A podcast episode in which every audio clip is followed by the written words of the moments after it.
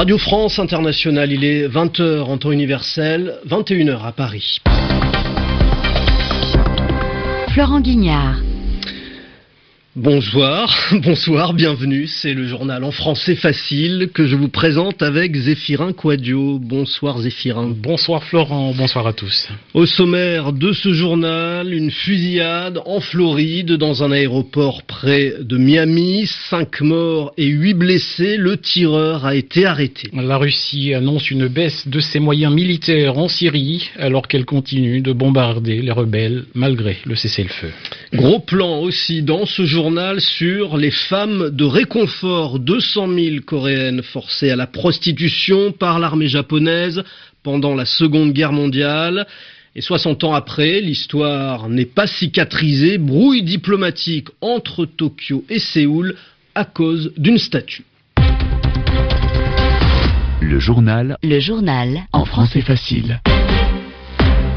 Et oui, la Floride, sous le choc, un homme a tiré sur la foule dans un aéroport. Il y a cinq morts et huit blessés. Cela s'est passé dans l'aéroport international de Fort Lauderdale, près de Miami. Véronique Guémard nous a rejoint en studio. Véronique, que sait-on de plus sur cette fusillade? Alors c'est vrai que les informations arrivent au compte-gouttes et la situation est très confuse. La police a commencé en fait à recevoir des appels au secours à 12h55. 13 personnes donc auraient reçu des tirs, au moins 5 sont mortes, vous l'avez dit, selon le shérif du comté de Broward. Huit personnes blessées ont été emmenées à l'hôpital. Des dizaines de passagers ont couru pour tenter de se mettre à l'abri. Dès que les tirs ont retenti, beaucoup ont été regroupés sur le tarmac. Selon les témoins qui ont vu de près, c'est un homme d'environ 25 ans qui a tiré. Il aurait agi de façon très calme et méthodique. Il a été arrêté par la police. Pour l'instant, on ne sait pas encore s'il y a un seul tireur ou si plusieurs individus sont impliqués. À l'intérieur du bâtiment, la police a ordonné à tous les passagers de rester au sol. Tout le monde est à terre, selon un témoin interviewé par CBS News. La police vérifie que les passagers n'ont pas d'armes sur eux. Selon l'ancien porte-parole de George W. Bush, Harry Fletcher, qui se trouve sur place, personne ne peut pour l'instant quitter l'aéroport. À l'extérieur, des images sur les télévisions montrent des passagers et des personnels de l'aéroport mis à l'abri derrière des voitures du côté d'un parking, euh, d'autres qui marchent vers des voies ferrées. En tout cas, il semblerait, tout cela se passe donc dans le terminal 2 de l'aéroport de Fort Lauderdale et il semblerait que le terminal 1 et le 3 soient également en cours d'évacuation, mais la situation paraît donc pour l'instant très confuse. Véronique Guémard dans le journal en français facile. Et on reste aux États-Unis. Zéphirin. Et Donald Trump avait rendez-vous avec les chefs des principaux services de renseignement des États-Unis. Le président élu devait être informé des preuves sur le piratage informatique attribué à la Russie pendant la campagne présidentielle. La rencontre est terminée et le président élu Donald Trump minimise le rôle de la Russie la Russie, la Chine et d'autres pays, dit-il, tentent en permanence de pirater nos infrastructures. Il n'y a eu absolument aucun impact sur le résultat de l'élection. Et juste avant la rencontre, Donald Trump avait dénoncé sur Twitter une chasse aux sorcières politiques destinée à lui nuire puisque la Russie est accusée d'avoir voulu faire élire Donald Trump. Un massacre dans une prison au Brésil. 33 prisonniers sont morts selon un premier bilan. Certains corps ont été décapités, on leur a coupé la tête, d'autres ont été éventrés ou brûlés. Il s'agit de violences entre bandes rivales qui s'entretuent pour le contrôle du marché de la cocaïne.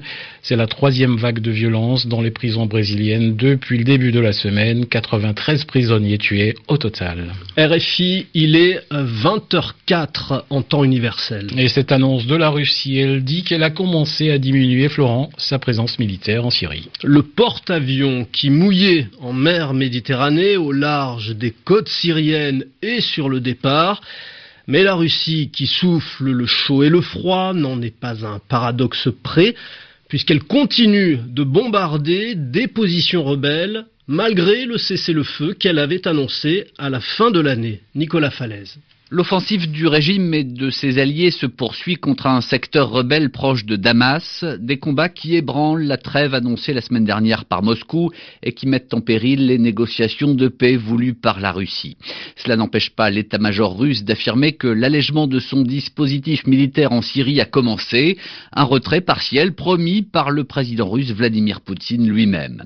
Le groupe aéronaval autour du porte-avions amiral Kuznetsov doit ainsi quitter la région après avoir atteint ses objectifs selon le commandant des forces russes en Syrie. Ce groupe aéronaval était déployé en Méditerranée orientale depuis novembre et participait aux opérations aériennes russes en territoire syrien. Au-delà de ces ajustements de troupes et de matériel, l'implication militaire russe en Syrie reste massive. Le lancement de l'opération en septembre 2015 a modifié le rapport de force conduisant notamment à la récente reconquête d'Alep par le régime avec l'appui de l'aviation russe. Dans l'actualité également, les militaires en colère en Côte d'Ivoire, ils réclament notamment d'être mieux payés. Le mouvement a commencé à Boaké, la grande ville dans le nord du pays. Les militaires se sont emparés de Boaké. On a entendu des tirs à l'arme lourde dans une ville déserte alors que le gouvernement a demandé aux soldats de retourner dans leur caserne. Et puis dans la journée, la grogne s'est étendue à trois autres villes ivoiriennes avant que le calme revienne dans ces trois villes, mais pas à Boaké. À retenir aussi, Florent, une nouvelle tension diplomatique entre la Corée du Sud et le Japon.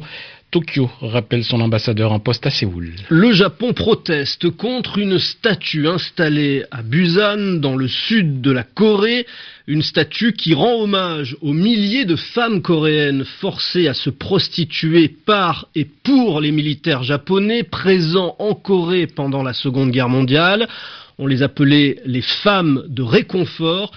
Le Japon et la Corée n'en ont décidément pas fini avec leur histoire tragique. Christophe Paget. Depuis la fin de la Seconde Guerre mondiale, la question des femmes de réconfort a toujours été à l'origine de fortes tensions entre les deux pays. Environ 200 000 femmes auraient été concernées par ces viols organisés entre 1910 et 1945, principalement des Coréennes, mais aussi des Chinoises, des Philippines, des Indonésiennes. Une vingtaine de monuments ont été érigés à leur mémoire en Corée du Sud et une dizaine d'autres dans des pays comme les États-Unis et le Canada. Lors de son arrivée au pouvoir en 2013, la présidente sud-coréenne Park Geun-hye avait conditionné les rencontres bilatérales Séoul-Tokyo au règlement de cette question.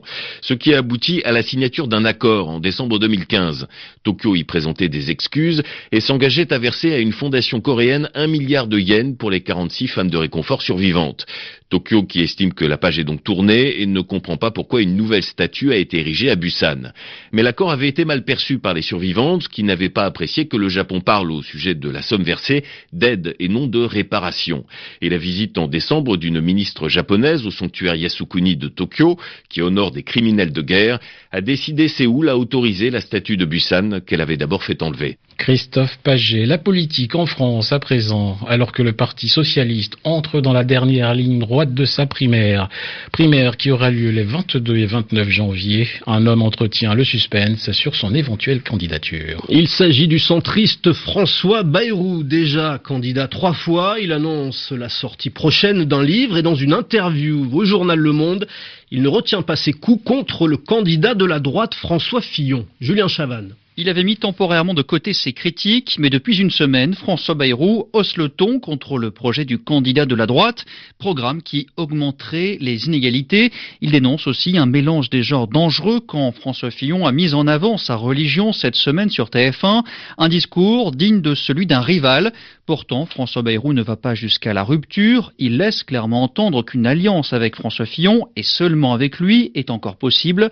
Avec ses attaques, le maire de Pau cherche plutôt à faire sur le candidat pour qu'il adoucisse son programme. C'est également une façon d'écarter la rumeur d'un accord passé avec François Fillon. Chez les fillonistes, on regarde ces attaques de loin avec un peu de condescendance. François Bayrou veut participer à la présidentielle, c'est sûr, mais c'est un homme seul, sans troupe, confie un proche de François Fillon. Qu'il soit ou non candidat, ça ne changera pas grand-chose pour nous, lâche un membre de l'équipe de campagne. Finalement, ce bras de fer pourrait profiter aux deux camps. François Fillon, en s'affichant comme l'homme qui assume son programme radical, François Bayrou lui trouverait une bonne raison de se présenter à la présidentielle. Et voilà, c'est la fin de ce journal en français facile. Merci Zéphirin Quadio. Merci à vous Florent. À demain, très bonne soirée à tous.